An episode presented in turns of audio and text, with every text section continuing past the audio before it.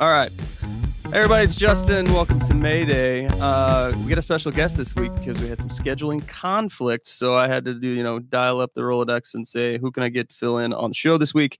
And my number one fill in, my number one person, Miss Delia Harrington is joining us this week. Uh, for those of you who are new to the podcast, uh, you should go back and check out anything that says Delia Harrington on our archives.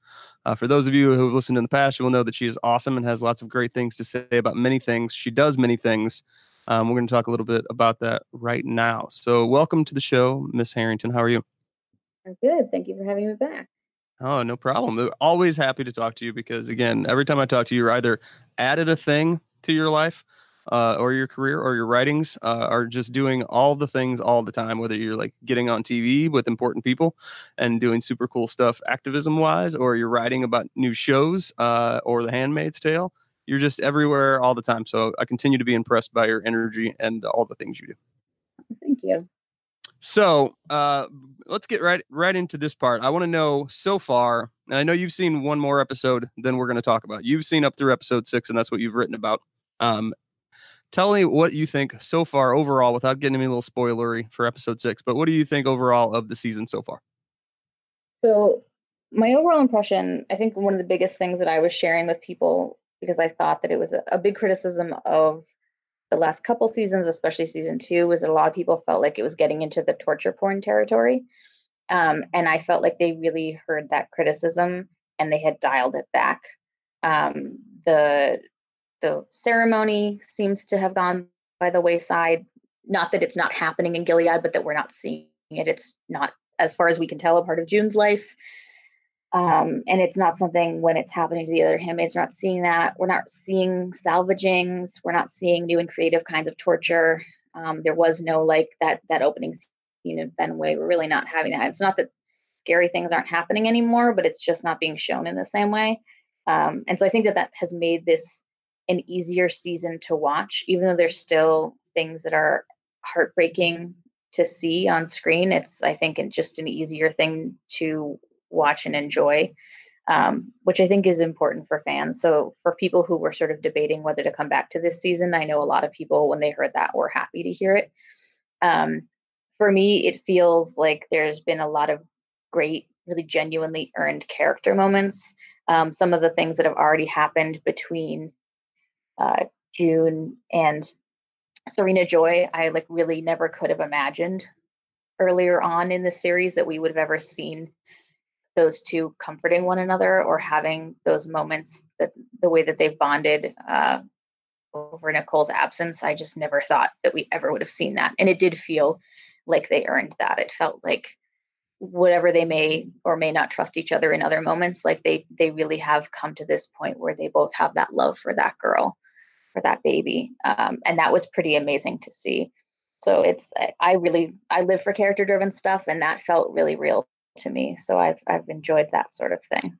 Yeah, I would say that my my wife watched the first season, and that was probably her main criticism. Even, you know, I think last season it definitely started towing that line of torture porn, for sure. And I was glad to see this season where they did dial it back and did, as you said, made it more character driven. Um, it's been interesting to see the reaction to that because there's been I've seen you know fleeting things here or there about it. Oh, it's boring and how people are like, oh, what are we doing? And I don't know. That's I think that's just some people like the violence. Some people like getting into the darkness that much, and some people don't. And so I think it's been an interesting because it is such kind of a stark difference where you're not seeing all those things happening. I mean, I mean, the most blatant, uh, obvious one I can think of is when June goes back to the Red Center and you see them open the door where they're obviously going to beat her feet, which you see later because her feet are torn up, but they don't show it. Um, where in past, you know, seasons they would have gone out of their way to show that. Uh, and so I, I've I've been totally on board with the decisions they've made because I think it it lets them do the best thing that they do, which is let their actors act and let their writers write. Because when they do that, the show is amazing. Um, and I think they have all those things in spades. So I've been really happy with the direction of the season so far. Right. And we did have like some really, I mean, the moments between Janine and Aunt Lydia were pretty heart wrenching. I mean, you can't watch that and not feel intensely. So you can still have these emotional depths without and and there was actually an element of violence there, but it, it just didn't feel quite as gratuitous. Right. Um, and it felt like it came organically. Like that felt like something that that made sense within the story, as opposed to feeling like a brand new thing that the writers were sitting around being like, so what can we do to these poor people now? You know, it just felt like something that that made sense. Uh, the other thing is just like I love Bradley Whitford. I've been a huge fan of his for a long time. Um, and I think that he's just a great actor. And then also that character, I think he's one of the more like the men of Gilead in general are, are, usually just sort of these strange power brokers and they're they're just obstacles. Like you have Luke up in Canada who is sort of different and interesting and you have Nick who who is interesting, but then the rest of the men are just sort of like problems that everyone else has to sort of deal with. Right. But then you have this Commander Lawrence who is just such a wild card and you really don't know what you're going to get out of him and i think that he is this sort of mystery that june has to solve and i really enjoy that element of you just you never know what you're going to get with him and it, it is clear that there's some there's some animating reason within him that we just don't know yet like there's got to be there's some inner logic to him there's more to his story that we don't know yet and i'm looking forward to figuring that out um, but I, I think he's added a lot to the show.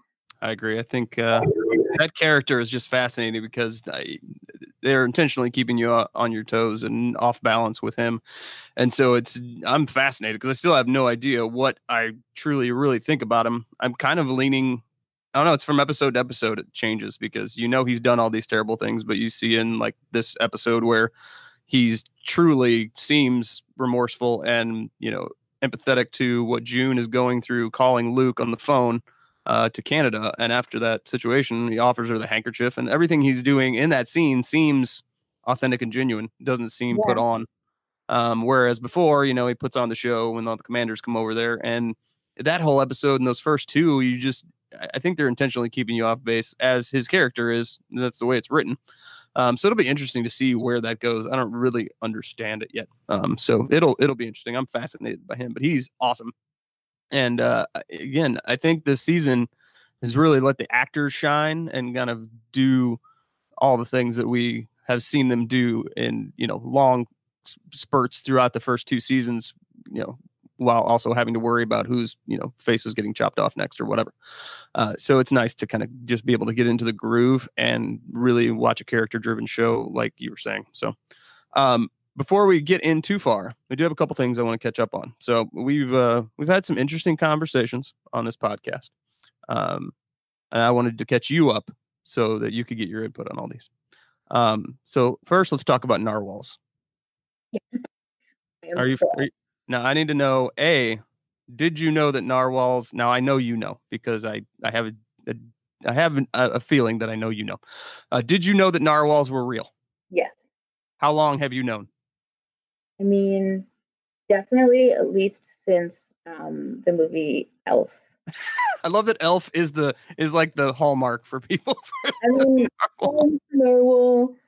Uh, but like, I want to. I feel like I saw it happen in that movie and someone went, wait, is that real? And I think I already knew the answer. Yeah.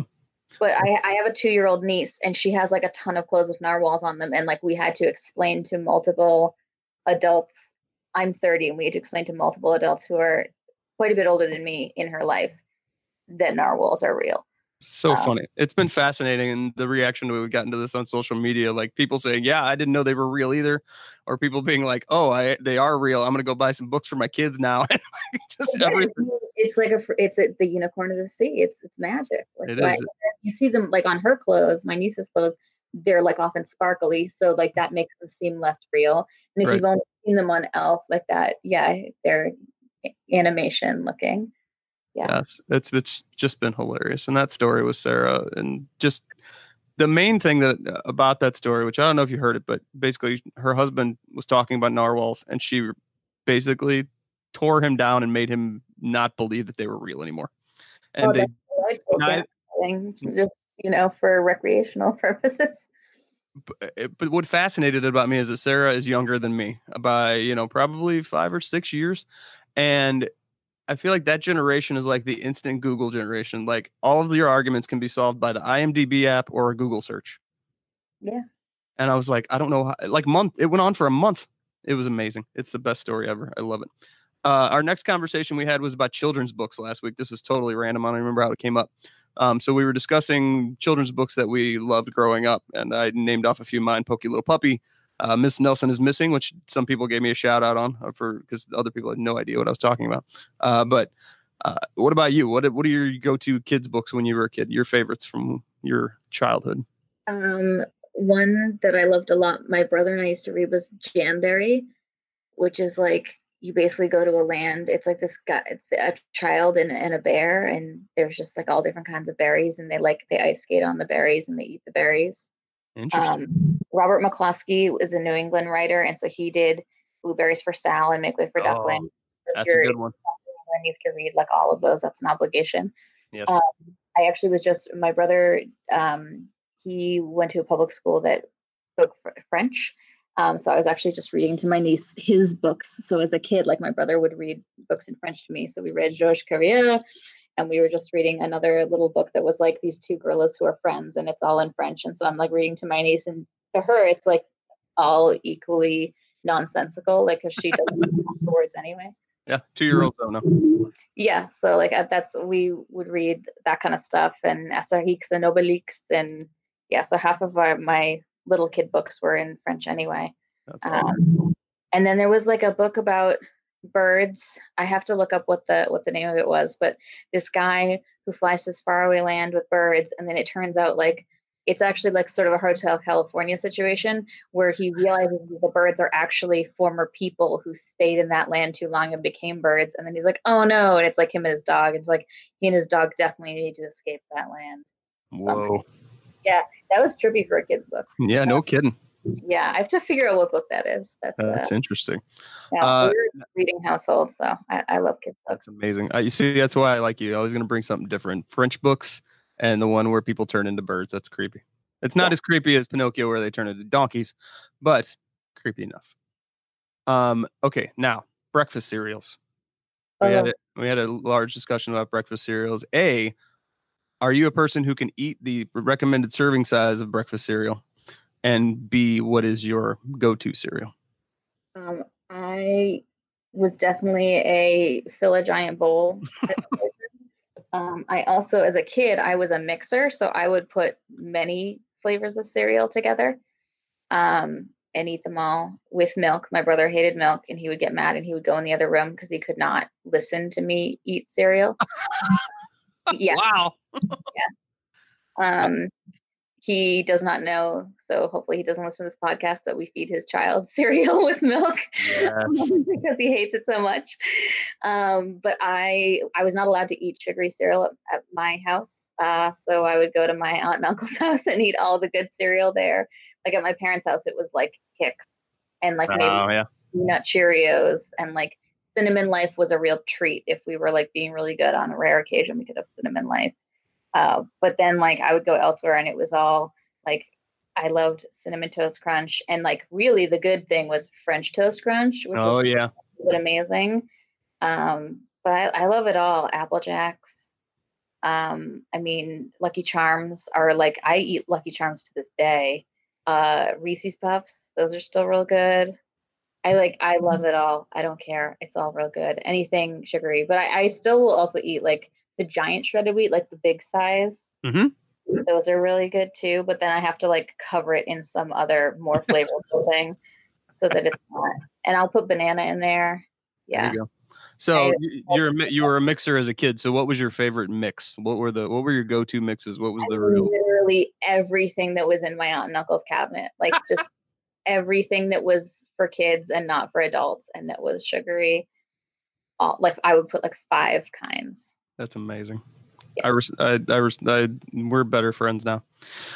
All right, now I need to know if you agree with me that the writers are, tro- are trolling us by naming naming Commander Joey Lawrence Commander Joey Lawrence. I need to know. Well, I found out I I hadn't put this together, and I can't believe I didn't because I mean, blossom, man.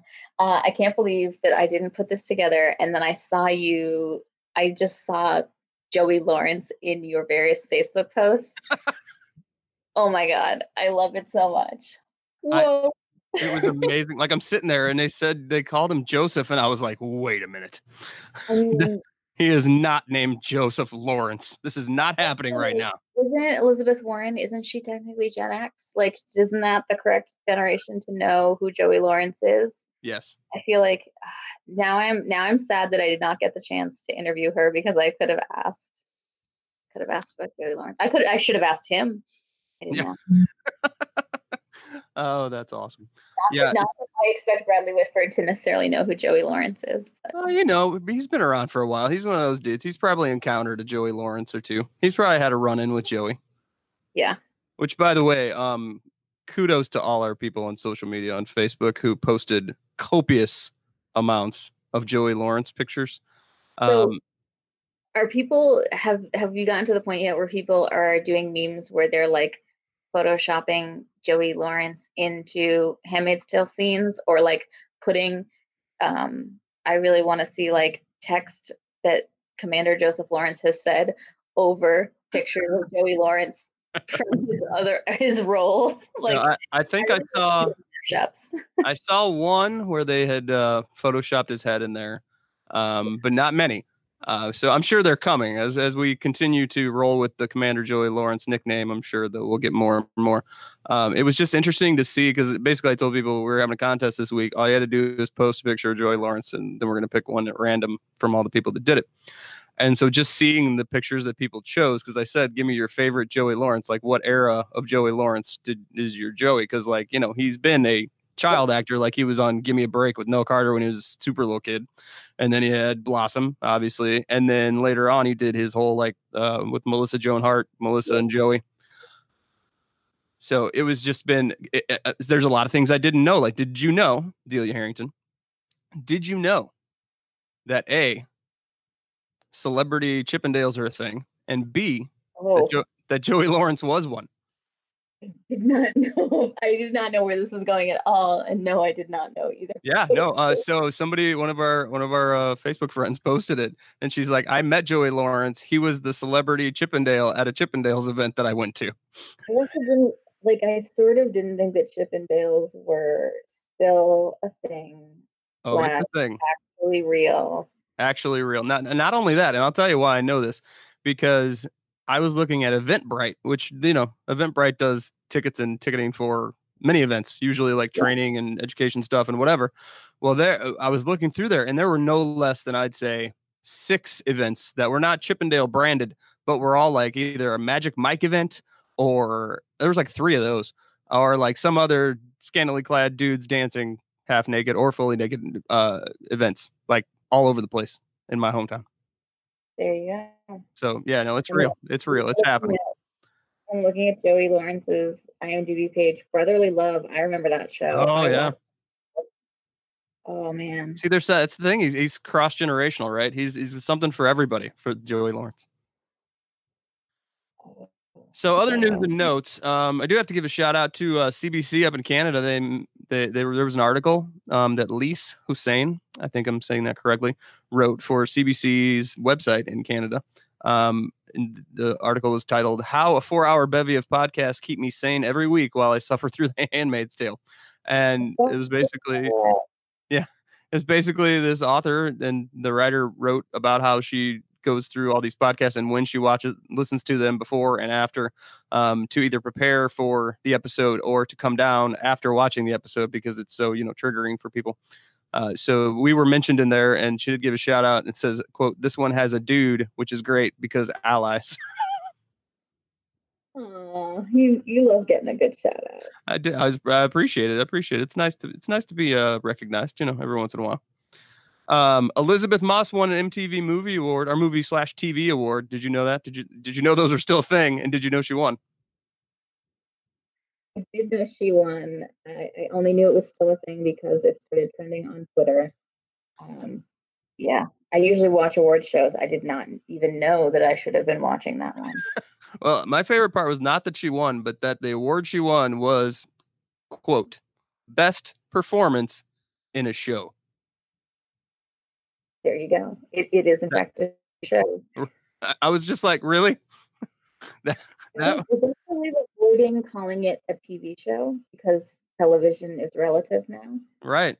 Like, I mean, It's streaming. Is that what they're? Is that why it's weird? Are they trying to not say television? I don't know. The whole thing is weird. Just best performance in a show. It just is so like generic and strange and like what like dumbed down to the point of like barely being a thing that it just struck me as hilarious that it's like, all right, what are we gonna call this award? I don't know. Uh best talking on the TV. No, can't do that. Best performance on a show. Yes, there you go. Like, I don't know. That's how I figured that marketing meeting went from MTV. Hmm. All right. Last but not least, uh, I'm sure you know this. Orphan Black. Yes. yes. Coming back as an audio series, which is super cool. Um, and I think speaks to, you know, the expansion of the uh, audio format as podcasts and more audio series. Like I think, um, and I didn't know this until my buddy told me that Homecoming, which is a series on Amazon Prime, was also a podcast that uh, was awesome from what I've heard. I heard a lot of people that like the podcast audio story version better than they did the actual show, and I like the show a lot. Uh, so it's interesting to see that these are kind of making a comeback.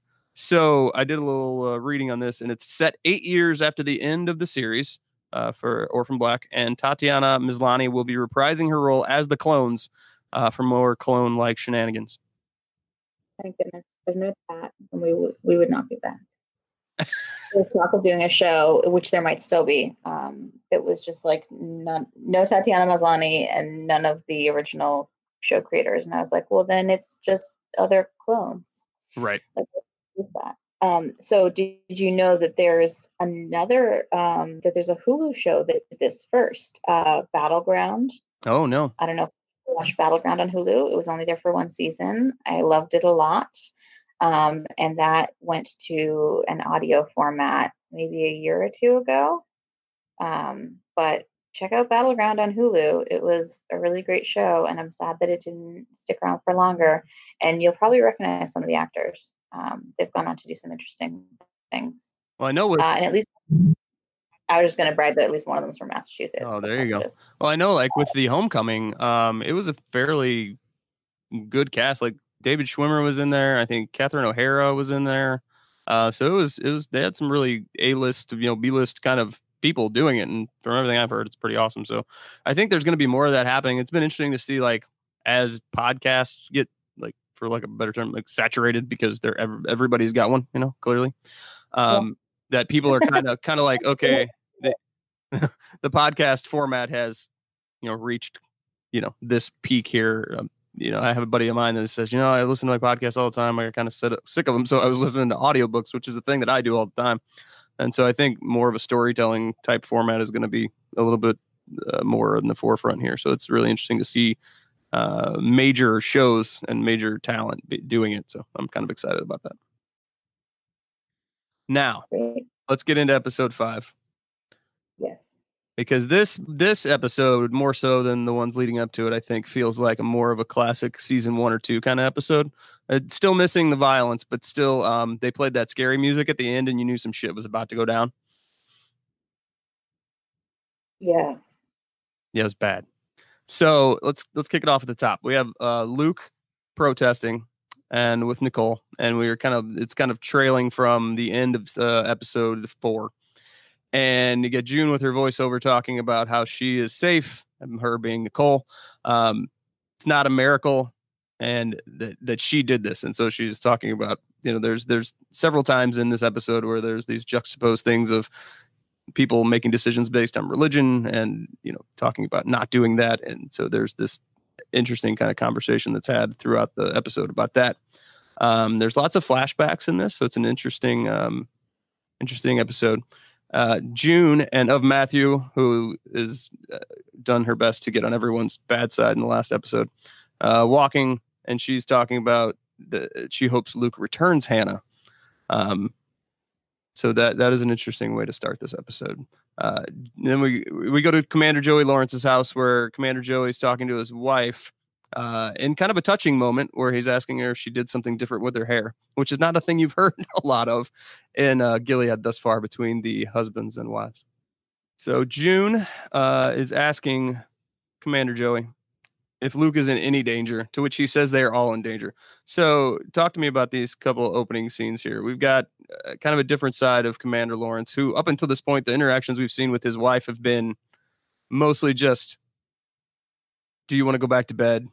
trying to figure out how to hide her. What What have you taken from him in these couple scenes here? I mean, I think it's the first sense that I think he does really love her, um, and it sort of makes it seem like maybe him sending her back to bed is is more about protecting her than about um you know it's not this idea that he's trying to like seclude her. He's not trying to like cage her in. He's trying to in some way keep the keep the world from her you know? Um i don't know. I, I feel like it's there's this sense of compassion coming from him um, and it it almost feels like they've they've opened up in a way. Um, I don't know. It's it it does sort of complicate our view of him, uh, and it makes it feel like maybe there's there's almost like a peek at what their life possibly might have been before Gilead, of like, or wherever. You we've always had this sense that Mrs. Lawrence that there's something wrong with her, right? There's some sort of illness or something. Like right. we're not, no one's mm-hmm. really clear about what that is. And we don't also know as a result, like, has that always been the case? Did Gilead make it worse? Is she only worse because she suddenly can't get medicine? Like what we don't really know like what the timing is on that, but it sort of makes you think that maybe you have a glimpse of what before was like for them, whatever before means right. whether that was Gilead or way before she got ill or something.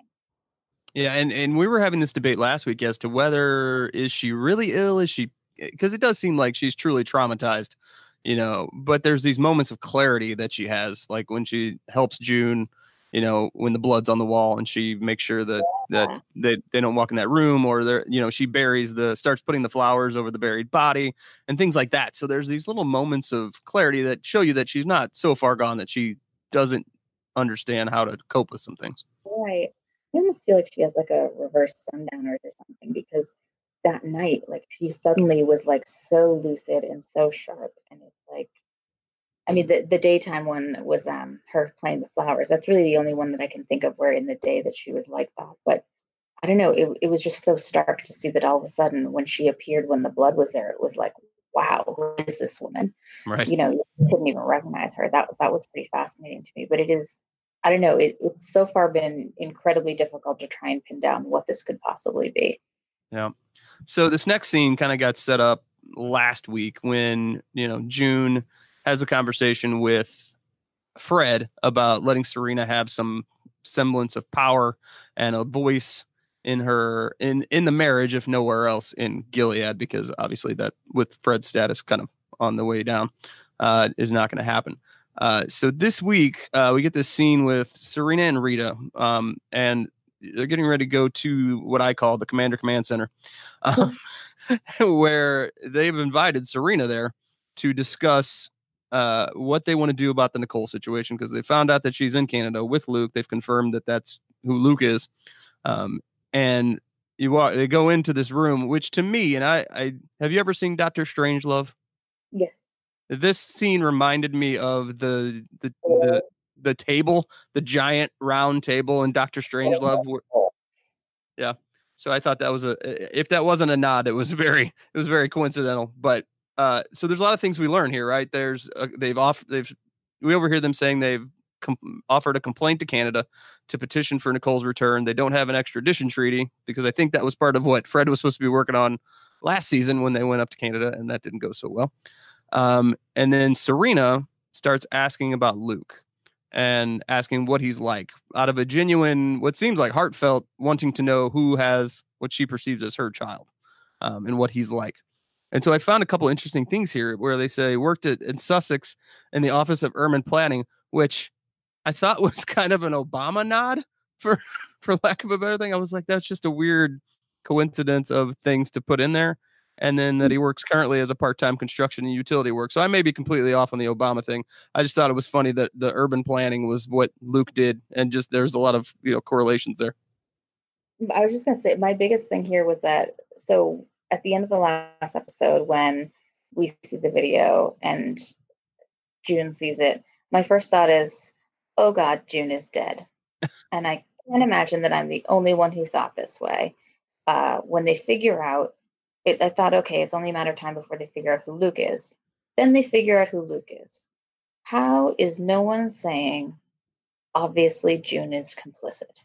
Like already, Waterford, Commander Waterford had to lie through his teeth to make it seem like his household had nothing to do with this. Again. Then mm-hmm. find out that the baby ends up with Luke.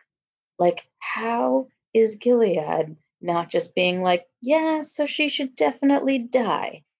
Like, this is one of those moments. One of the criticisms I've heard this season is that it is straining the credibility of why is June alive. And I have no problem with the idea that, like, okay, she gets smarter, she gets lucky, she builds up allies. Those things do all happen and those can all happen. But this is a moment where I'm just like, yeah, the show's not giving us any real plausible explanation for why. Like when Waterford defends them, that makes sense to me as a character move that he sees his household as a thing he has to defend. But this, like, I don't understand why there's not even a a moment where they write in a line of someone of like, oh, Fred has to clean up this mess of explaining again that June has nothing to do with it or something. Right. Like it's weird that no one questions that Luke has this baby. That's very true. I did not think about that at all. I got to be honest with you.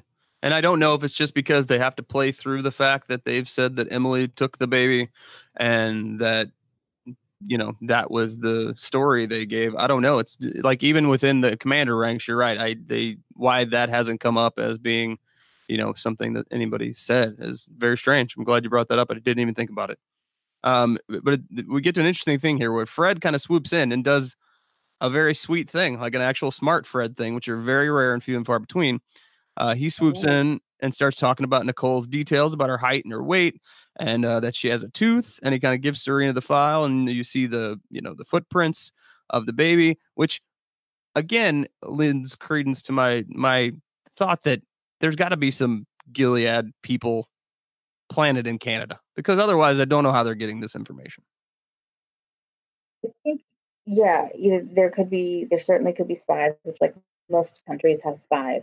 If you're a developed country, an advanced country, you have a network of spies and or countries are cooperating with one another on a level, even if they're not admitting it. Um, so that's another thing to consider is that like even if these countries say that they're not explicitly helping one another, they might be doing like a favor here and there to try to grease the wheels. Interesting. Um, so I don't know. And maybe we'll I don't know. Like I wonder I wonder if like what what's his face up in Canada who wants to woo Serena away? Like, would he be willing to slip a file to someone if that means uh, that then later he gets he gets to be the one who greets her on the plane? Gotcha. You know what I mean? Like, sure. w- would you trade in order to have some access to someone later? Yeah, um, makes sense. That's just like from my like very basic international relations poli sci background of like those are the kinds of things that countries do for one another um, to make stuff happen. But yeah, I totally think that they they have people who are sympathetic to them. Sure, I, I, think it it has to be. Uh, so so there is this conversation about what Fred asking Serena what she wants, and Serena just wants to be with her baby, which she says is impossible.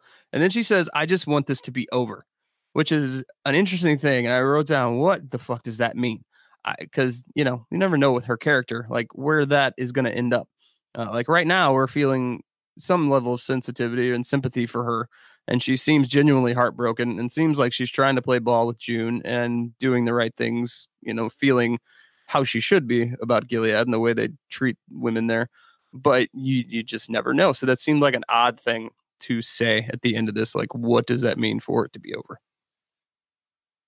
Yeah, I think that those kinds of lines are exactly how Serena ends up being this character where you never know where she's going to land because yeah, ultimately she just wants it to be over. And if someone can come to her and present her with a solution and that solution is okay, you get your baby and we're going to turn the entire world upside down and you're going to screw June over it, then she'll be like, cool. And if someone is like, oh, we'll get you, you know, this whole thing will be done and you'll get your baby, and also Gilead will be in shambles at your feet, she'll be like, great. You know, so like there's so many, I think that she has her priorities and she kind of doesn't really care about anything else, which is how a lot of people are. But I don't know. I think that that's part of what makes her ultimately a wild card is that like we've figured out that Nicole is now her priority. Right. It's the baby um, at all costs, basically. Right. And so like at the end of last season, that turned into like making the baby safe. And she was willing to understand that that meant getting the child out of out of Gilead. Um, will she continue to feel that way? We'll see. Yeah, it, it, there's a lot of a lot of series left because uh, believe. Do you know how many? I have not looked. Do you know how many total episodes there are this season? Thirteen, I believe. Okay, that's what I thought. So we're almost halfway there, which is so strange to think about. Right. I want to go back briefly. I think it was at the very beginning of the episode, um, at, when they were at Loaves and Fishes, and all the handmaids were coming up to June and like touching her arm and her forearm and her elbow, and just like saying "Praise be" to her. Mm-hmm. Um, I just thought that it was a very small moment, but I thought it was really powerful um, of just all of them congratulating her basically on the fact that she got her daughter out. Yeah. And it's it's really the only dream of a handmaid is get their child free. And just like that, this one victory for her is a victory for all of them. Um, I just thought that that was this really powerful, amazing thing. Um, and just an interesting insight into the handmaids that like in the past there's sort of been this opaqueness to them of you didn't know who was on which side and what and who believed what and i think to an extent that's still true but there's sort of this idea now that like regardless of what the, they may think about anything else as far as we can tell this seems like the anonymous masses of handmaids all agree that they want their kids to be free. Right. Yeah no i thought i think there's a little voiceover there where she's talking about you know they could hate me they could totally resent me for the fact that I got Nicole out of here, but they've come to embrace her and understand that that is what the ultimate goal, like you said, of all the handmaids is uh, is to get their child out of this situation. So yeah, no, you're you're right. That was a great great moment. Um, so now let's get to the next episode, which is Fred and Serena come to visit June, like you do. They just pop in. Um, and one of my favorite parts of this scene is that they tell her that they want her to call Luke, right? And they said, "You have our word." And I'm like, "Really?" At this point, is that, is anybody, even June, like, can anybody uh, at any point, any character in this show, look at you and go, "You have my word"? Like, who trusts anyone in this show? I can't even believe that they they they would say that out loud. Yeah, it is uh, a little absurd. It also just feels so silly of like this is the world's world's weirdest thruple. Like these people are so enmeshed in one another's lives, but also like within the bounds of Gilead, these three people are not supposed to spend time together anymore. And like obviously for us as viewers, we're like Fred, Serena, and June is like such a weird vibe and we want to keep seeing it. But like, no, you guys can't hang out anymore. Like you're done now. Right. It's the rules, as we saw like with Janine, like, no, you can't still be together um, and you know for story reasons they need to be thrown together and then obviously like with the concern of nicole they they have a reason to be but it's just like this strange thing of like they sort of need to justify and i think that both serena and fred even if it weren't for the baby i think that they in their own way each are drawn to june yeah. and like they all kind of all three of them kind of fucked each other up uh, I think that if it wasn't for the Nicole drama, I still think that they would find themselves longing for her and wanting to like find a reason to be near her. I don't know. It's the whole thing is super weird. They have it is, it is super weird. And I said this uh, after the first couple episodes. I was like, they're kind of embracing their soapiness this year. Um, yeah. With that, you know, it, it is very like daytime kind of soap opera stuff with that because even, eh, but they they do set it up well. So they they don't make a ton of things baseless. So I believe last episode, June, when they're at the the baptism, is looking at Fred and saying, "I should hate him, but I don't." It's more complicated than that, which is interesting because that's you know that's an authentic feeling and a real thing, which is interesting for that character. Because I said a couple episodes ago was like these are two people that just like literally came to blows and were knocking the crap out of each other. And then all of a sudden they're like having these like civil conversations. You know, both of them have an angle. Uh, I think June knows hers better than Fred does. Fred is just trying to desperately figure out how to get his wife back on his side. But no, he is not the intellectual powerhouse. It's the women here, and like he also exists. Yeah, exactly. Yeah, and so he would not really be competing at the level that he is. No, and so it's just fascinating to me that all of a sudden they come back and they're like, uh, they're like speaking to each other and everything's okay. But you know, I suppose with these three characters, that nothing will surprise me at this point of whatever happens. Um, so we get Serena and June alone because at first June is like, I decline your word. I do not take it. Um, and so Serena is like, all right, give me a minute and talks her into this. But um, June says, she asks June what she wants. She says, I want you to owe me, which is a really good play. I thought that was a pretty smart move because, you know, you don't ask for anything outright. You don't go with your, your first instinct there and you're just kind of say, I want you to owe me so that you can just cash it in for whatever the hell you want later. I thought that was pretty brilliant. Yeah. Um, so we do go, and I said, scene five, secret secret squirrel phone call time. So it's like this total like Cold War era, you know, briefcase phone with the computer in it and the whole nine yards. I'm like, what is happening right now? Well, it's like because they have to pretend that they don't have any technology, right? Like that's part of the thing of Gilead is like nobody has cell phones, everything's fine. We'll just use like quills and shit. But it's like, okay, but we know that you have this stuff. Right. So yeah, so it's just very interesting to see how when you when you do see the stuff like the drones in the first episode when Nicole or when Emily is crossing the river, you're like, oh, they do have things. That's good to know. And you know, it doesn't yeah. surprise me that that's how they deploy the the majority of their technology is you know to make sure terrible things happen to other people.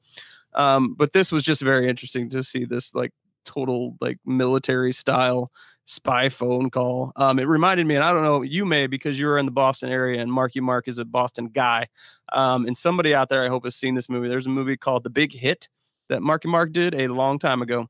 Um, that one. You missed that one? Oh, I'll tell you what. Of all the movies he's done, it, it's it's funny. It's like an action comedy. You know, not that he's never done one of those before, but um, there is a scene, and Lou Diamond Phillips is also in this movie. He's fantastic because um, he plays this total bizarro character and they're trying to call somebody on the phone, but they don't want to get it traced. So they bring in this guy who's got this thing called a trace buster.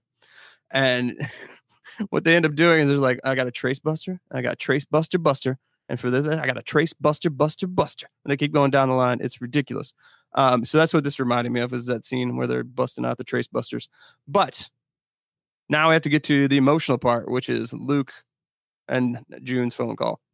Um, so two minute phone call because I guess it's going to get traced. I don't know. I didn't really understand the significance yeah, of that, that. Was my guess. So I assumed the trace thing too, but no one ever explained it, which I thought was unhelpful, just from a narrative standpoint.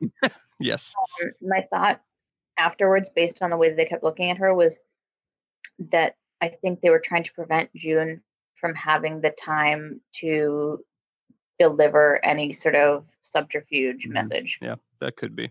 I did. Or just assholes and like not letting her talk to her husband. I don't know, but yeah, it would have been nice. Uh, throw us a bone, writers. Most of the right. time, you're great, but just you know, help us out. Very true. Uh, I did uh, my favorite part of this this scene. One of my favorite things was that Luke declines the un, the phone call from the unknown caller, which is totally real. Like I don't know who you people are out there that answer those phone calls on the first ring from unknown callers. My wife is one of those people. She's just like, "Why don't you answer it?" I'm like, "Cause I don't know who that is. Why would I answer that phone call?" Uh, but I thought that was a very real, like real life moment everyone can relate to. Like unknown caller, hell no, voicemail. and so, so we proceed with this touching phone call between Luke and June, and Luke appropriately is flipping out because he obviously hasn't talked to her in whatever number of days slash years. We're not really sure um, how long it's been, um, and so she explains to him that he needs to take Nicole to the Toronto airport, um, which Luke is like, "What the fuck you want me to do? For real?" Um, and I did like Luke having enough wherewithal to be like, "Don't send Fred, just her." Which I thought was awesome because I don't know what ha- would have happened if Fred and Luke or Fred and Luke would have gotten in the same room together. Yeah, I mean, so as far as Luke knows, Fred is the father of that baby. Right. Um, also, regardless of of what of any parentage, Fred is the rapist of his wife. Uh, he doesn't know that Serena also helped, uh, but you know, there's also not a lot he can do about that. One of them's coming anyway, so Fred is definitely the bigger the bigger person for him to be pissed at about that. Also, there's the reality that like Fred is a military commander and Serena's not. Uh, so yeah, I I get it. Fuck Fred, man. like Fred's. Um, I I just couldn't get over June's face during that phone call. Like, yeah. I know some people are like, "Oh yeah, we get a lot of close-ups of Elisabeth of Elisabeth Moss's face." I'm like, "Yeah, but this is one of those times where like dude, her face during that room full of people, they're all staring at her, this whole thing about her. And like, she has to tell him to do this thing and that it's a good idea that like, you know, she knows this is not a good idea. Right. You know, he obviously is like, doesn't think it's a good idea and is like, are you safe? And she has to pretend that she is. And like, oh, do you think this is a great idea? No, of course not. Like, none of these things are true, but she just has to tell him to do it because this is what she has to do and it's Gilead. Um, I don't know. I thought that was that was a great performance out of everybody. Yeah, like, it was. Lawrence offering that handkerchief was uh, an interesting moment for him too. Yes, and so there's a number of things that June declines in this. She declines to take their word for it. She declines his handkerchief. She declines Serena's "God bless you" as she's walking out of the room, um, which is one of uh, several "God bless you" uh, seemingly misdirected and inappropriate, I would say, from Serena because I don't know that she knows what else to say to people. Um, uh, June declines her God bless you, and then goes to her room, and I can't really tell what she's doing in this moment. I don't know if it's one of those things where you're just like clenched fists, standing there, deeply breathing, trying to keep your shit together, or if she was having this moment of like prayer or what it was. But she was definitely standing there, uh, trying to, my estimation was somewhere between praying and trying to keep her mind from exploding. Yeah, I'm not sure. I'd have to go back and look at it again. Um, I, I mean, June does pray. We see her pray in this in the show, um, and we see her pray this season.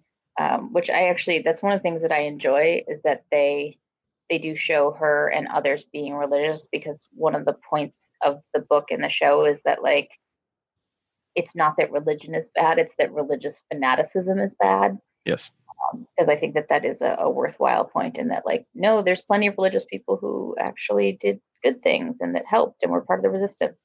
Um, but yeah, I, I, can't remember specifically what I thought she was doing in this moment.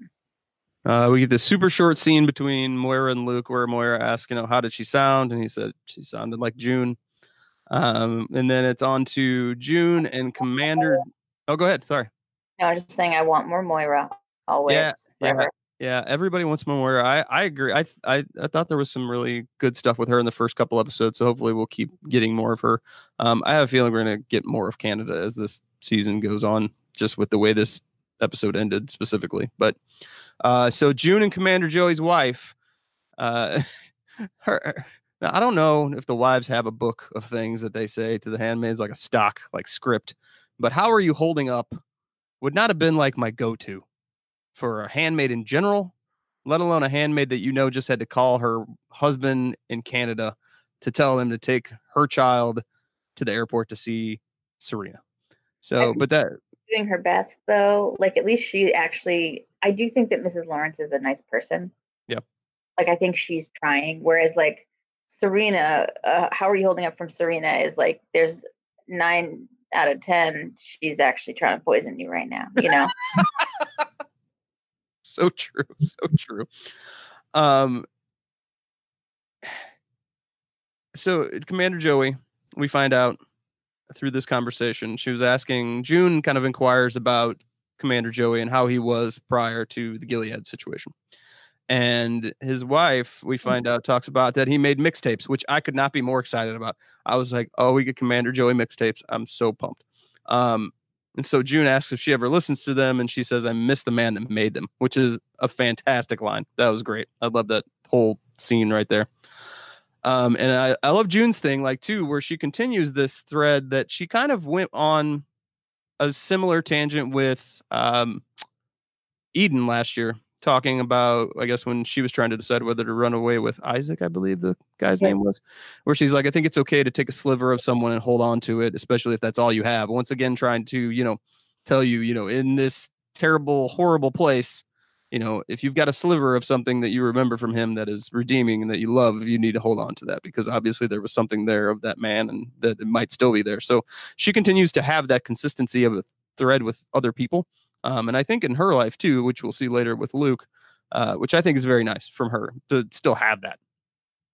Um, I think it's amazing that you brought up Eden and Isaac because I think that the show has forgotten that they ever existed, um, which is unfortunate. Uh, I love that his, I don't know if you'd noticed the label on the tape, but it says Studio 54 mix. Oh, no. I saw one that was like mixtape. I forget what the even word, but there was some other word that was after it. Yeah, there were funny names. Uh, the song that comes on is You Make Me Feel Like Dancing. And just, I don't know about you, but I pictured Bradley Whitford in some sort of bell bottoms and or leisure suit. And I got real excited about the whole situation. mutton chops, like, yeah. And just like the two of them just disco dancing. That would have been that would have been an amazing cheesy flashback that we would have got like those two like disco dancing to Leo Sayer. You make me feel like dancing with mutton chops and a big leisure suit. That would have been awesome. Yep, really into it. All right, so next scene, Serena is packing for her trip to Canada. Uh, Rita brings her breakfast, and Serena sews her what I guess is like a brooch or a pin, or I can't really tell what it was. It's obviously something that says I prayed for her or something like that. I couldn't really, it was too quick for me to see. Um, and then Rita gives her these what looks like letters, but I think later on turns out to be the tapes um, for Luke. Uh, and Serena stuffs them in all of her stuff. Uh, that's really all there is. It's nice to see uh, uh highly underutilized after being kind of the hero of the day uh, season last year we get to, we've gotten very very little little of Rita. So I hope we get more of her as we go along. I just don't know what there is for that character this season. Yeah. Uh um, where do you think her mother lives? Oh, that's I a good that's a good question. Now, see, you're a north you're a northeasterner. Yeah. So, I mean, I know in the book, like Maine is where like all of the things went down and in obviously the show boston is where we're at and so you tell me is it you thinking like a nantucket kind of deal like i'm just you know i'm using the most cliched northeastern things that i know in the book it goes down in the same place it's in cambridge as well um, and maine is where they found the tapes and so uh-huh. they that she went on the underground female road and then was like hiding in a safe house in Maine when she made the tapes and or brought them with her and that that's where they were like lost and that that's that they recovered them there. Um, yeah, so I was debating like maybe her mom's down the Cape, maybe she's maybe she could be up in Maine. Yeah, Nantucket could be possible, but yeah, it's got to be like somewhere in New England on the water because it seems like pretty fast that she gets there. Yeah, she's, she's, not too far. That's for sure. Yeah, they, they I, do not film most of this in New England. There's been there's a couple of scenes like one of the first or second episode where they all go across that bridge. Mm-hmm. There's like a iconic bridges in Boston and I'm like, man, this would have been so much more powerful on a real bridge. really here. Bummer. Yeah. Uh, and there's sometimes where they like want to take the T, and I'm like, but there's no T there. But then there's other times where like there's an episode where Moira talks about gay clubs in Somerville, and I got really excited. So. That's awesome. Yeah, so I, I, I did mention earlier, but Delia's from Boston, so the show you know, being very Boston heavy uh, is a delight for her, I'm sure. Yeah. Um, oh, one th- one thing I do have to mention because yeah. I, I I'm not sure if you're a hockey fan. Yes, it is. It has been very. It was very sad here when that happened. It was very the opposite here. Yeah, I know. I'm, I'm aware. I, uh, I didn't. I didn't want to bring it up because I'm not that guy, and we, you know, it took us 52 years to win the Stanley Cup.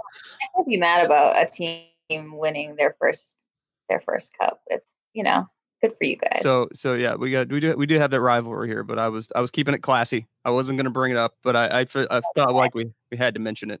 Um, and I just want to know has Brad Marchand stopped crying yet? that is an excellent question. I do not know. I uh I I'll have to find out. My uh, my my aunt and uncle work at the garden. I uh, haven't seen them a little bit, but they they had quite a good time. They were very sad that it, it didn't win, but they enjoyed their time in the postseason. So I'll have to ask them next time I see them. Well, I enjoyed it very much, as did the 1.5 million people that were at the parade and the rally on Saturday. So I'd say, let's say only one parade. Come on. Hey, hey, you know, you know, we, we it's been a long time. Long we had time. Those this year. See, you Boston people, you just gotta Just We're the worst. man. Oh man. Okay, I'm moving Anyway. on. It, it- can, I will have to say it's hard to feel sorry for Brad Marchand, a guy who actually I'm not making this up for those of you who are not hockey fans.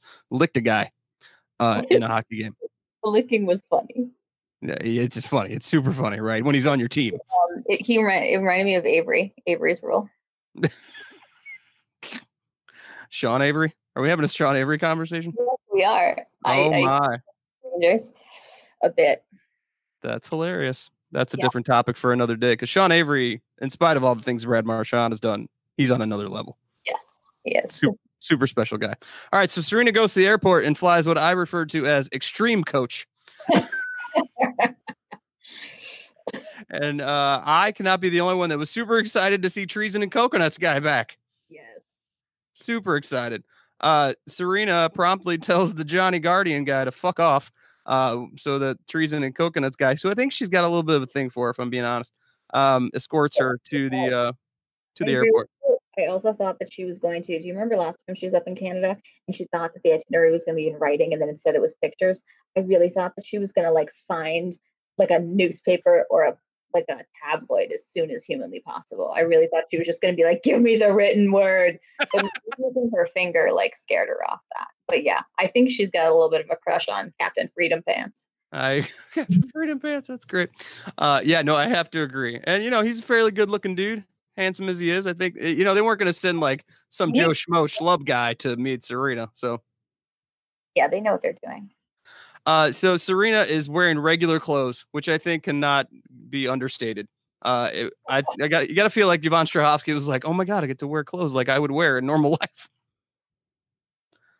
Yeah. So that was just fascinating to me to like be like, oh yeah, I forgot what you actually look like with normal hair and and, and a sweater and just looking like a person. Uh, you wonder how that has to feel for her after God Yeah. only knows how long of being in the Gilead, you know, uniform. Uh, so Serena again extends a handshake to Luke. Luke declines. and Serena offers her first or her her next God bless you, to which Luke is like, uh, fuck you. He was smart to ask for a public place, though. Yes, he was. Luke, uh, Luke, the, the uh, Captain Freedom Pants, as we've now called him, uh, did mention that Luke would like, or Luke requested a more public place, which I think speaks a lot to Luke. And we're tr- we're we're finally seeing that Luke has some has a brain and he's working at it and he's trying to figure it out. So that's great. Um, he promptly tells Serena to fuck off, which I think speaks for most of the fandom of you know The Handmaid's Tale. And Serena has come bearing gifts and Luke is really deciding this whole time whether to even talk to her, look at her, or do anything. And they have this conversation about what Serena's role is going to be, or like Serena's part in Nicole's story, because Serena seems to think that she deserves a part in the story. And Luke has some really great lines in this, you know, firing back at her about, yeah, what was your husband's role in that in the story? What his what should his part be? And this is just a really well written scene um, with them not going too over the top on either side, where Serena's not like a blubbering mess and Luke's not, you know, firing off ridiculous insults or going totally rage on her. Um, they're really two people who are trying to figure out how to deal with each other in this situation where neither of them really want anything to do with the other one. They just want the baby to be okay. I love that um, Serena could have, out of spite or even pretending that it was that she thought it was the right thing to do, she could have told Luke um, who Nicole's dad, biological dad, is. Yeah. And she did not. And I thought that, that was the right move. I also think it makes her a more complicated character that she made that right move Mhm. um, you know it it i don't know i think it just makes it harder for the audience to hate her a little bit um and then also like it made me think too about like nicole actually does have a lot of parents if you think about it. So like june obviously nick is her father but now like luke is raising her and moira is raising her. And then like june does truly think of serena as being a mother and that like by making that sacrifice as she said like only a mother could make that sacrifice. And then like in theory fred is her father because gilead thinks he is but like no one in reality thinks that fred is her father but like that's a lot of parents for one child to have and like everybody except for Fred like has a really pretty legitimate um, claim to that, you know, that kind of parenting. And yeah. I think that that's a, a pretty amazing way of looking at things. And in a in a just world, there this would not be a cause for discord. This would be like, okay, many people love this child and they're all going to love this child, but of course, this is you know Handmaid's Tale, so it's not going to go like that. But it's it's a pretty interesting thing to look at. Uh, so at this point, uh, Serena plays the "I need you to know I protected your wife" card, which Luke is like, uh, "Excuse me," um, and doesn't really know what to make of that. And you can tell he's like right at the breaking point. So Captain uh, Freedom Pants, as we've dubbed him, uh, decides to break up this meeting. And so a couple things happen here, and this is, I think, this sometimes happens with this show and we talked to bruce miller and he mentioned you know sometimes editing choices are made and that sometimes how things end up in places doesn't always make sense. So we know that she had the tape that she made for luke which is what we find out that is later uh, but we knew that there was a package that serena was supposed to give uh, and i thought when she was walking back she had it but she also had a cell phone um, i didn't know what to make of any of that like because Luke ends up with the tape slash package somehow, but we don't know how he got it. We don't know who gave it to her because we never see Serena give it to her unless I missed something. Um, and we don't know what the phone's for unless it's for Captain Freedom Pants. And so I was very confused as to how all that went down and what happened. Do you have any insight on that? Yeah. So here was my read of it. I saw when you say the phone, I saw her wind up with a radio that says a note with a note that says "If you need me," and I interpreted that as being like a sat phone. Okay. Like not like a not like a cell phone, but like a satellite phone, so that she could wherever she was in Gilead at any time, turn it on and contact him and be like, "Yo, I'm turning traitor. Come get me. I'm ready to join Canada." Okay. Um, and so that was from Captain Freedom Pants to her, and so that I read as like an intentional. We were not supposed to have seen her get it. He may have snuck it into her bag. Like that was supposed to be a right mysterious provenance kind of situation and we were just supposed to infer how that arrived the bundle the um the tape i thought was more confusing because there were so many steps missing so we never saw how it got to rita which i think was supposed to preserve the mystery of what it actually was right. but also never saw it get from serena to luke so like I thought it was another bundle of letters. And I was like, why aren't you giving this to the reporter? Um, or, um, and it said Luke on it too, right? So like, yeah. I was just, why, why are you not handing this over? Serena, are you the worst person ever? Um, and then I was grateful that he did have it, but it was just like, it was just too many missing pieces. Right.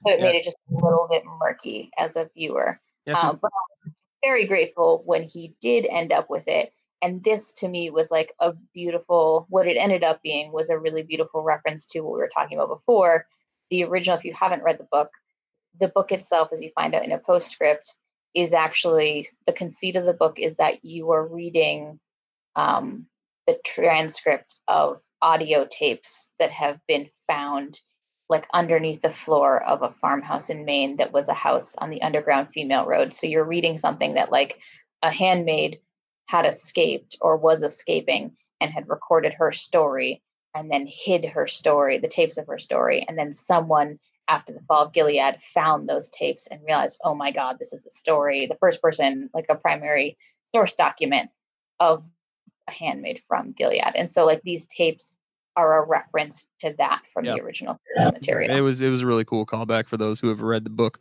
And I feel like I need to I need to couch something here. I feel like anybody who hasn't read the book who just heard you say the fall of Gilead got really excited. Um, but I, I think I think we need to explain to them that in the book, I believe they said it went on for like another what 200 years or something. It was something ridiculous. It was a long time. It was well so in the book it's it goes on well well beyond June's death. Um, also in the book, it's it's you never there's a lot that's different, but you never know if Nick is actually trustworthy. You never know if she gets out.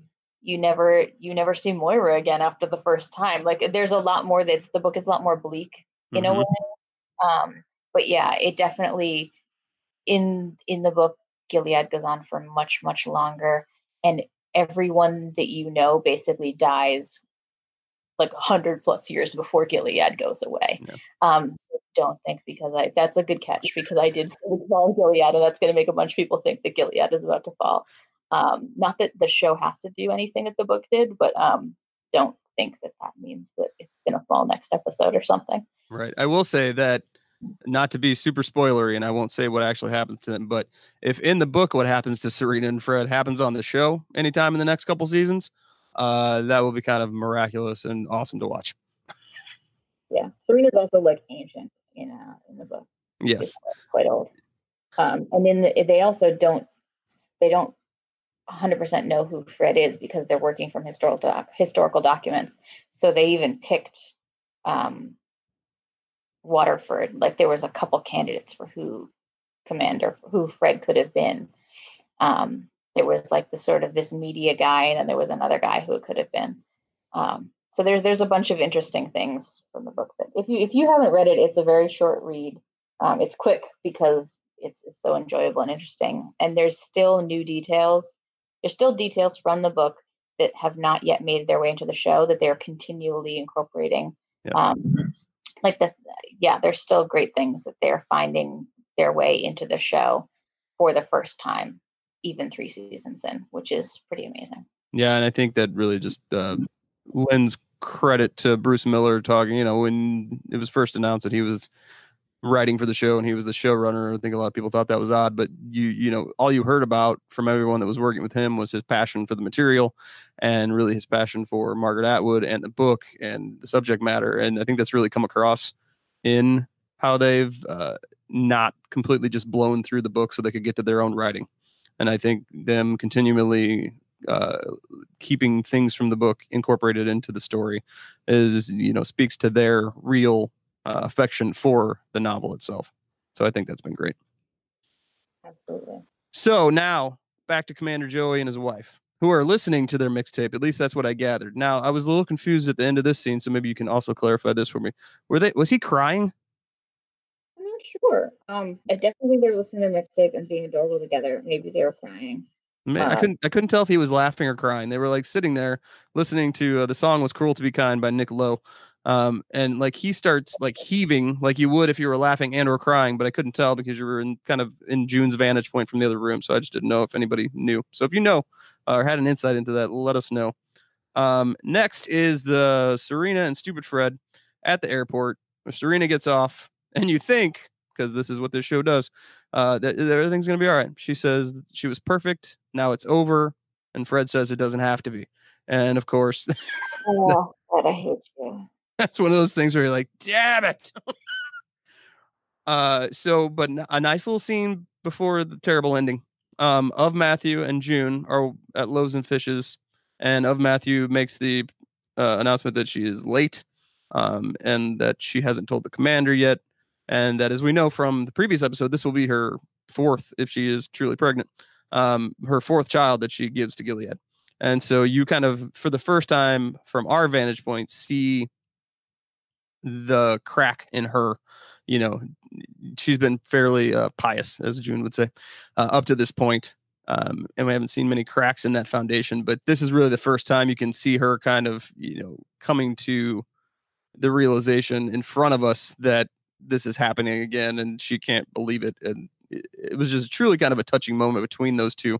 Um, one, because now it does confirm that she is maybe someone that June could work with on the underground but also just for her character that you kind of do see that she has a heart and a soul and you know feels everything that every other handmaid seemingly feels about this situation. Which leads us to luke and the walkman which what's about to happen is uh, a great scene followed by a terrifying thing. Uh, luke gets the walkman and i'm like oh shit june sent him a mixtape which i was like i'm super excited uh, She taped over it, which I feel like a smarter person than me should have saw coming, but I didn't. Um, and I thought that was super awesome. So there are some things that she needs to tell him, and so she runs down all this stuff. She tells him about Nick. She tells him that the that Nicole's name is really Holly. Kind of run down all these things that she needs to tell him. And it's done in such a soul crushing but beautiful way by her. You know, it, it's so uh, realistically done, I think, which is one of the things that I think when the show gets itself right, it does very well. Um, that these moments are handled in a way that actual human beings would handle them. Um, and I felt like her kind of stumbling through talking about this and just crying through the entire thing was totally accurate in how this would have happened. Um, and her saying, "I need to believe that you can forgive me," and that she loves him, and I just it was a beautiful, beautiful scene. So tell me what you took away from this. Um, I felt like it was sort of the perfect way. I'm I'm glad that June told Luke everything. Um, it felt like I don't know. I I feel like on a on a different show with different being written by different people, they would have waited and held it out for maximum drama and had like Luke find out in the presence of June and Nick on live television or something, you know, like right. it as maximum as possible. But like this was a way for her to tell him that was somehow intimate and personal and like clearly he's still on the show and he's she had the opportunity and so she was able to do this and i don't know it, it felt honest and like what a real person would do of like yeah this is this is a part of her life and this is true and and i love the way that she put it of that she was born out of love um and so it, it sort of was like i don't know it felt true in that um she's not necessarily apologizing for it but she's just letting him know this thing that might be hurtful to him but that also is like was pretty essential to her survival um and that it could be very hard for him to hear but that also she she she owes him this information you know like because not that she automatically owes it to him but because she had the opportunity to share it with him it was the right thing for her to do to, to tell him if she could and i think ultimately i think he will be glad that he knows this information um and i think that this was like honestly i can't imagine a better way like it's actually shocking she got this opportunity but like it it's as close as she could have ever come to like having a one-on-one conversation with someone outside of Gilead. Right. So I, I yeah, I, I think that it, this was like a best case scenario, frankly, for her to be able to tell him on her own terms and to be able to like, you know, if I when I was listening to it, I flashed back to thinking about like, okay, picturing her in that basement and like she was able to like compose herself and think about it and like tell him the way she wanted to tell him. And obviously it's not ideal, but you know, I don't know. I, I think it sort of clears the decks for if they ever are in the same place again physically, or just even if they have another weird ass phone call with supervised by a million people, um, this will not be hanging in the air.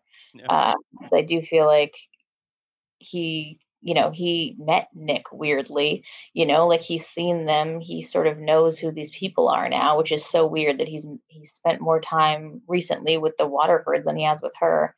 Um, true. Very true. That's that's an interesting point. Yeah, I and I I love the you know the her telling him that she came from love and that she kind of gives him permission to find love there um, because it's a thing that you need to survive and it was it was very touching very beautiful and you know again going along with her character who uh, all this time has been searching and telling people that you got to find love in these situations and that's what's going to keep you going through and so it was very on point for her to tell him the same thing you know kind of give him permission and then run down all this information that was hanging out there like you said so i thought it was it was gorgeous. But now because we're on the Handmaid's Tale. Still, um, they let us know, hey, things are not all well and good. So Commander Joey Lawrence comes, gets June, says they're here for you. Um, and so they get her in the back of the van, which we haven't been in the back of the van since I don't think like the first season, like the end of the first season. Uh, and so she is, we like have no idea at this point what's going on, but you know, the scary Handmaid's Tale music's playing in the background and so we know it's not going to be good. Uh, so she's greeted by Aunt Lydia, which is a terrible sign.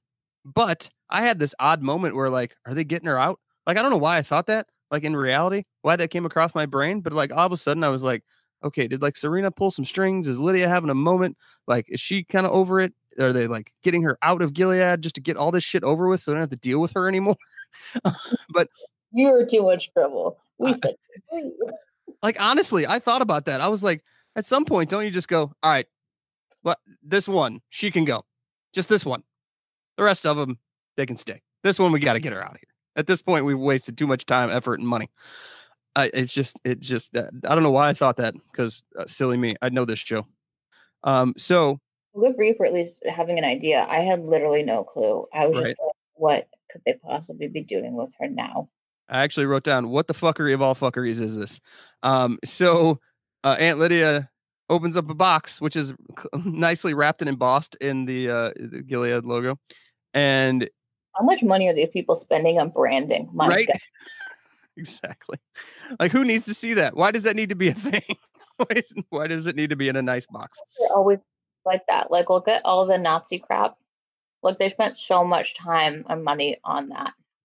I don't know. Banners everywhere. Ugh. Gross.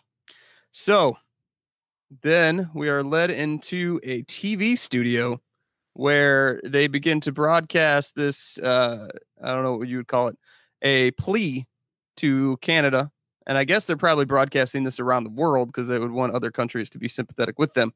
Um, that their baby has been stolen and is currently in the possession uh, a fugitive named I guess did they name Luke? I don't remember. I don't think they did. But talking about that she is with a fugitive in Canada and that they would like for their child to be safely returned home. To which June puts on her, her one of her June faces, and we get a close up shot, and then we're done.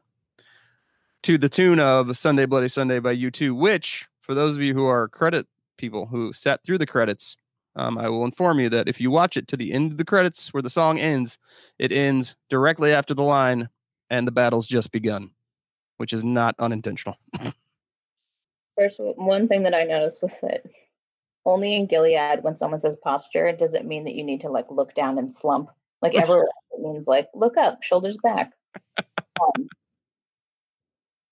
uh, the TV studio thing was like, if you had given me a hundred guesses, I never would have come up with. She's going to go be on television. Um, the Sunday Bloody Sunday thing and zooming in on her eyes like that is definitely the like, oh, they are they are fucked. Um, but I have to say, I also had a similar like feeling. I mean, not as much battle level, but um, when they were playing Good Day by the Nappy Roots, mm, when it turned out she was assigned to Commander Joey Lawrence's place. So that's one thing that I.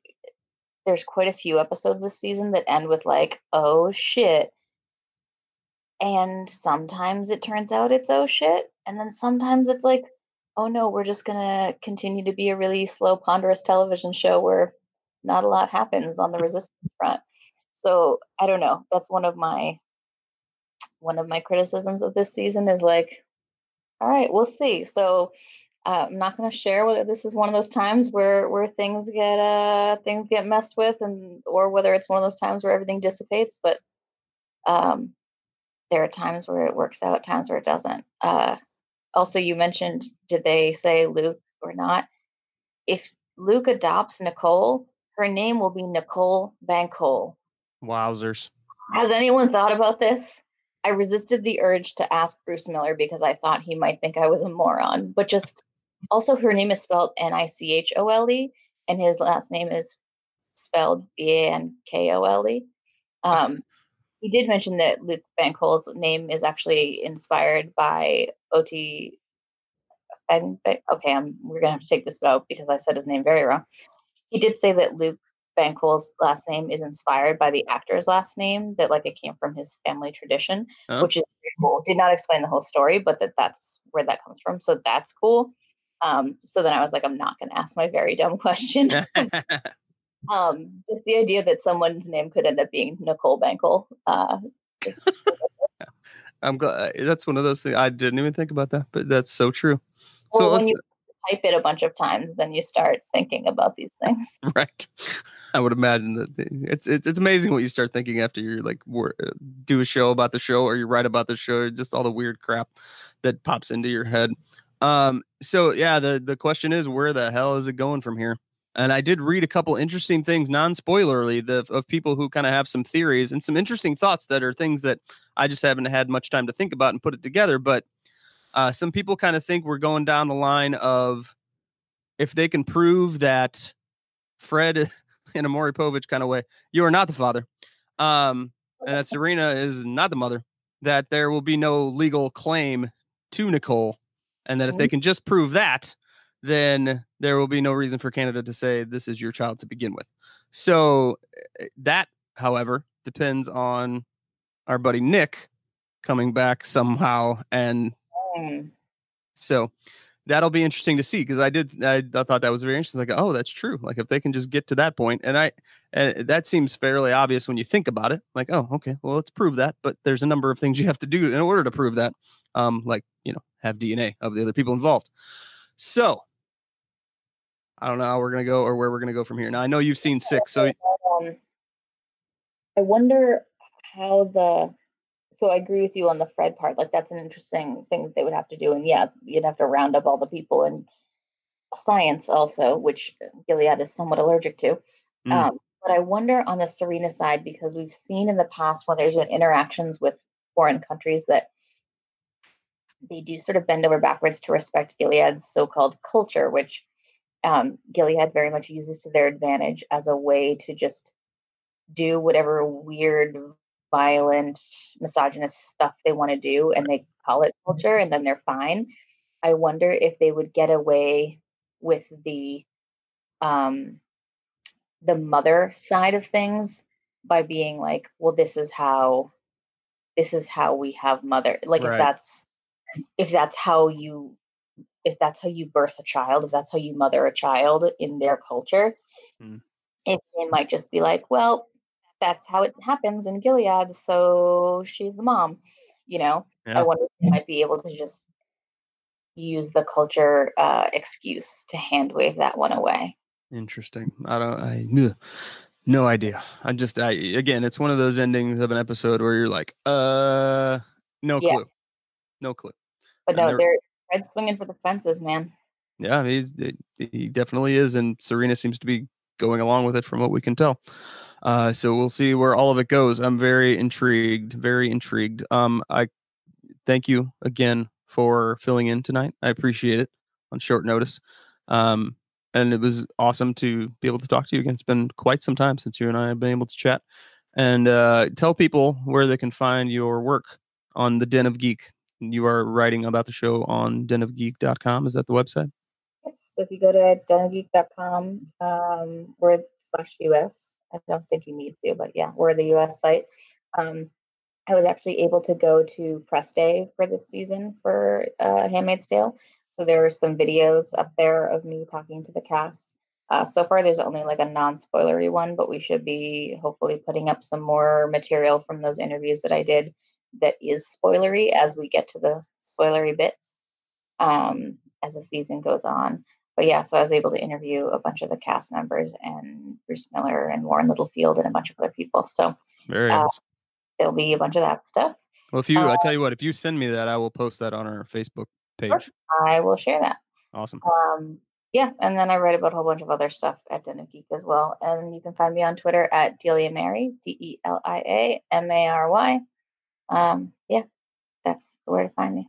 Definitely a great follow on whatever social media that you can follow her on. She's fantastic, and it's down for all the things and does more things than I could ever think about doing uh, ever. So, uh, real quick before you go, as a little bonus content for our people out there, mixtapes. Mixtapes figured heavily into this episode. Um, Yep.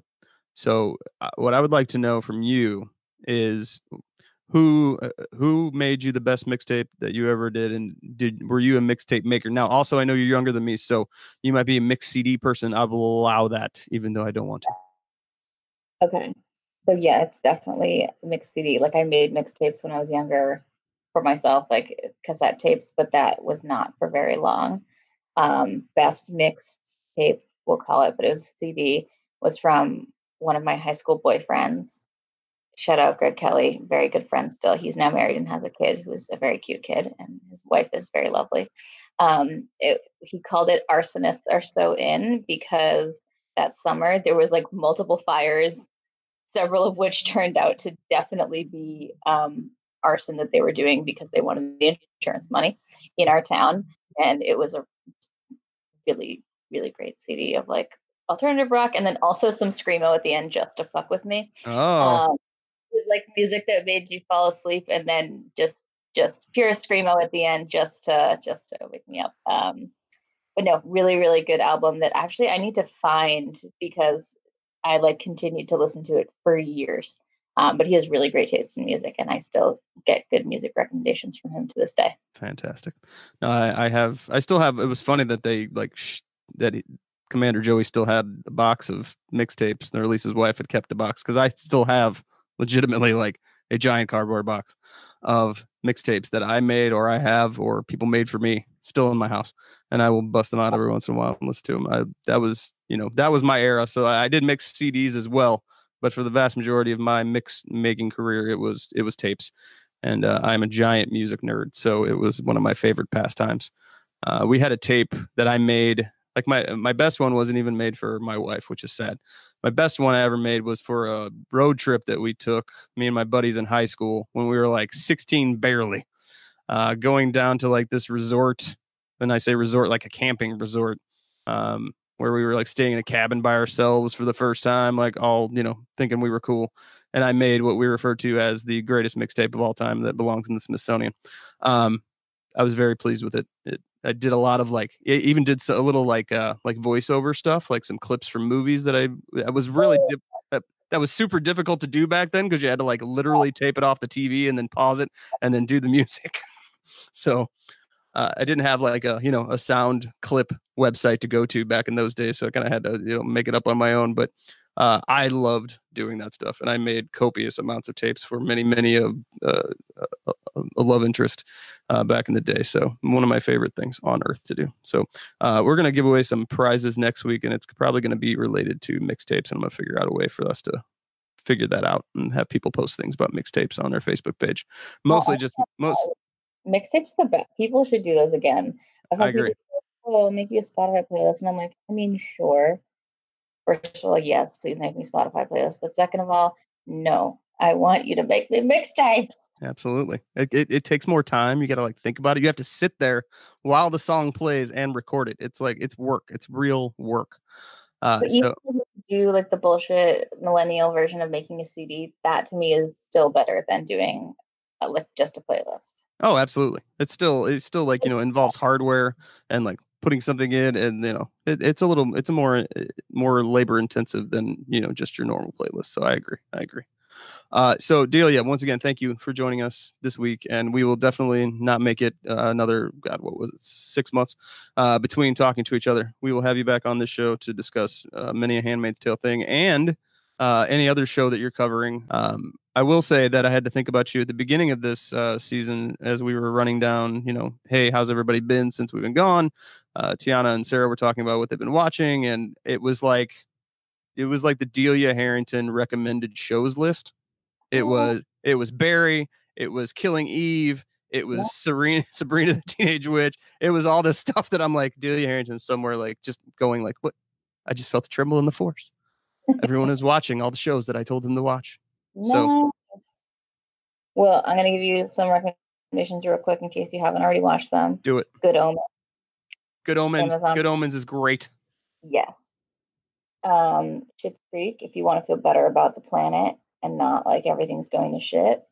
Um, makes did not mean to make a pun, but uh, it is wholesome Canadian wonderful television. And I don't mean that in an eat your vegetables way. I mean it's genuinely hilarious because Catherine O'Hara is one of the funniest people on the planet. I hope she wins an Emmy. I hope they all win Emmys, but mostly Catherine O'Hara. Indeed. Also she has so many great wigs in all of her clothing, and all of um, Dan Levy's clothing is amazing. Dan Levy is great. He's a great writer, great showrunner. Um, what else am I watching? Uh, I just watched Jessica Jones season three, the final season. I love that show and that character a lot. If you did not love the second season, the third season got better.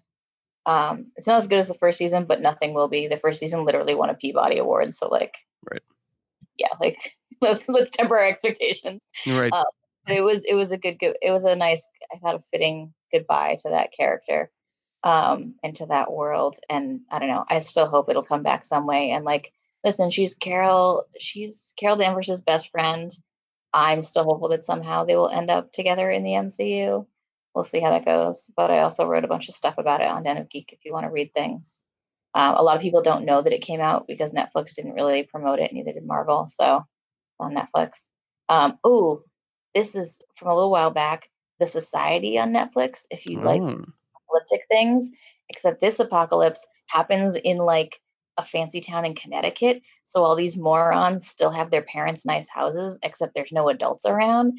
They do a Oh. lot of dumb things, but it's like little CWE in that everyone is really pretty for no reason and they like all look very old for high schoolers.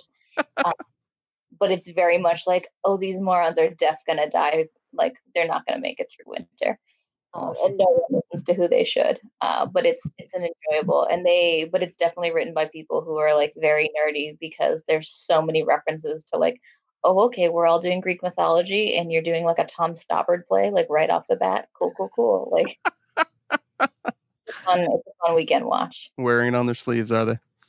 Oh yeah, Oh, Yeah. that's funny. All right. Well, we'll definitely check those out, and uh, we'll touch base with you to figure out uh, all the shows that we should watch later on, uh, closer to the fall. So, once again, thank you. Always a pleasure. Uh, let's go Blues. Suck it, Brad Marchand.